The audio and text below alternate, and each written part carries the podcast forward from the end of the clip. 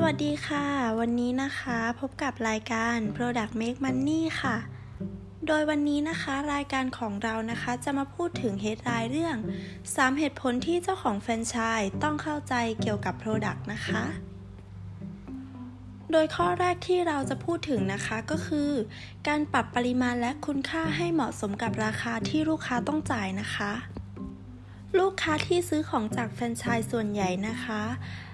พบว่าปริมาณและคุณและคุณภาพนะคะ ไม่คุ้มค่ากับราคาที่ต้องการที่ลูกค้าต้องจ่าย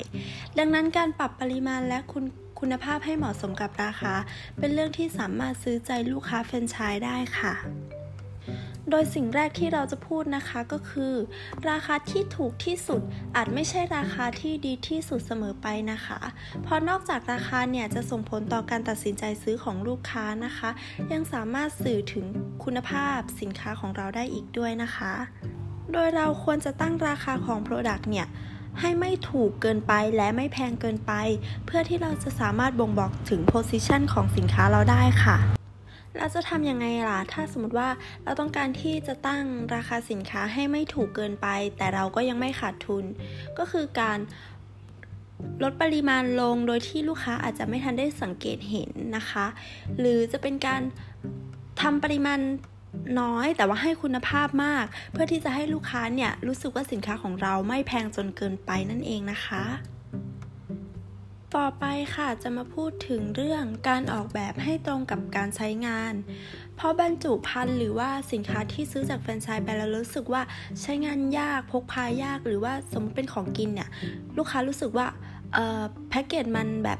ไม่สามารถกินได้สะดวกสบายมากพอนะคะทำให้ลูกค้าเนี่ยรู้สึกว่าไม่อยากซื้อที่ร้านนี้อะไรอย่างนี้นะคะ เราก็เลยจะออกแบบให้ตรงกับการใช้งานมากที่สุด โดยสิ่งแรกที่เราต้องทำนะคะ ถ้าอยากออกแบบสินค้าให้ตรงกับการใช้งานก็คือ เราต้องกำหนดกลุ่มเป้าหมายของเราให้ชัดเจนก่อนว่า ลูกค้าเป้าหมายของเรานะคะ มีวัยออยู่ในช่วงวัยไหน เพศอะไร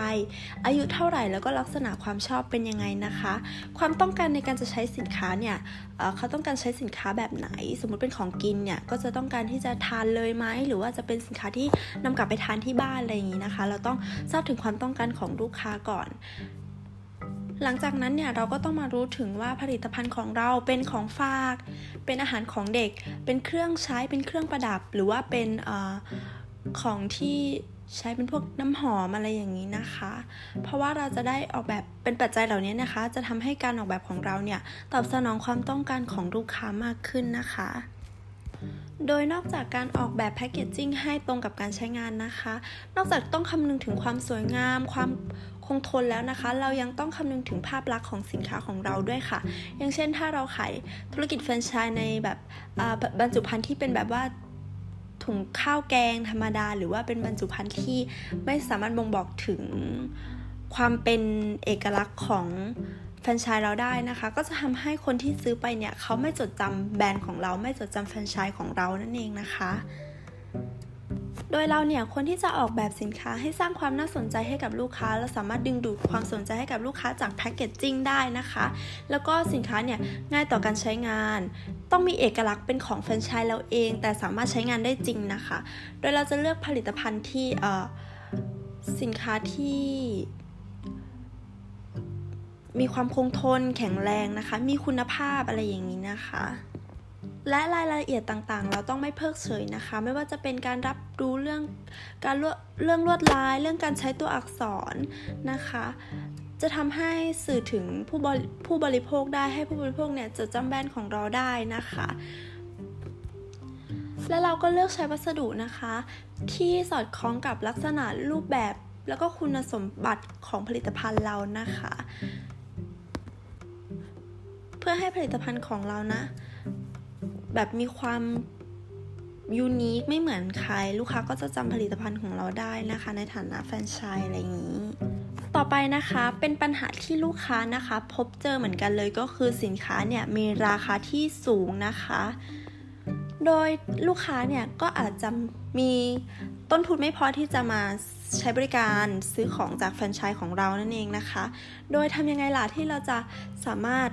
เข้าถึงลูกค้าได้หลากหลายกลุ่มมากขึ้นนะคะทำให้ลูกค้าเนี่ยมีเงินมีงบประมาณมากพอที่จะมาสามารถซื้อของเราได้นะคะ ก็คือการปรับแพคเกจจิ้งให้มีหลายขนาด เพื่อที่จะให้ลูกค้านะคะ เลือกตามราคาที่ตัวเองจ่ายไหวค่ะ โดยที่แฟรนไชส์ของเราเนี่ยสามารถเข้าถึงกลุ่มที่มีงบประมาณน้อยจนถึงมากได้เลย จากการที่เราปรับขนาดให้เข้ากับ ให้มีหลายขนาดเพื่อเข้ากับงบประมาณของลูกค้านะคะ โดยขนาดนะคะก็จะเป็นสิ่งที่ทำให้ผู้บริโภคนะคะ สัมผัสแล้วก็รับรู้ได้นะคะทำให้ผลิตภัณฑ์เนี่ยมีหน้าที่ที่จะแบบว่าเชิญชวนให้เขามาซื้อได้มากขึ้นนะคะ ประกอบด้วยว่าการบรรจุหีบห่อของเรานะคะ มีลักษณะยังไงมีขนาดมีรุ่นมีอะไรยังไงนะคะ อย่างเช่นแบบการขายรถยนต์หรือการขายสินค้าจาก ที่อื่นนะคะ แบบว่าตามเซเว่นอีเลฟเว่นอะไรอย่างนี้นะคะ ก็จะเป็นสินค้าที่มีหลายขนาดนะคะ มีมีขนาดใหญ่ก็เป็น 20 บาท ขนาดเล็ก 10 บาทอะไรประมาณนี้เนาะรถยนต์เนี่ยก็จะเข้าถึงคนที่งบสูงได้แล้วก็งบต่างได้จากจากการใช้ฟังก์ชันที่เป็นเกี่ยวกับขนาดนะคะ ไม่ว่าจะเป็นรถยนต์ที่แบบว่าเอออันนี้มีแบบฟังก์ชันนี้ อันนี้ตัดฟังก์ชันนี้ออกไป แล้วก็กลายเป็นว่าราคาถูกกว่าเดิมนะคะ ก็สามารถเข้าถึงลูกค้าได้ค่ะ สำหรับวันนี้นะคะ เราก็ขอจบกันแนะนำเพื่อนๆเพียงเท่านี้นะคะ ใครที่สนใจนะคะ อยากรับรู้รายละเอียดเพิ่มเติม สามารถเซิร์ชคำว่า product make money ในช่องทางต่างๆนะคะ ไม่ว่าจะเป็น Facebook TikTok Spotify หรือว่า YouTube นะคะ ได้เลยค่ะ ขอบคุณค่ะ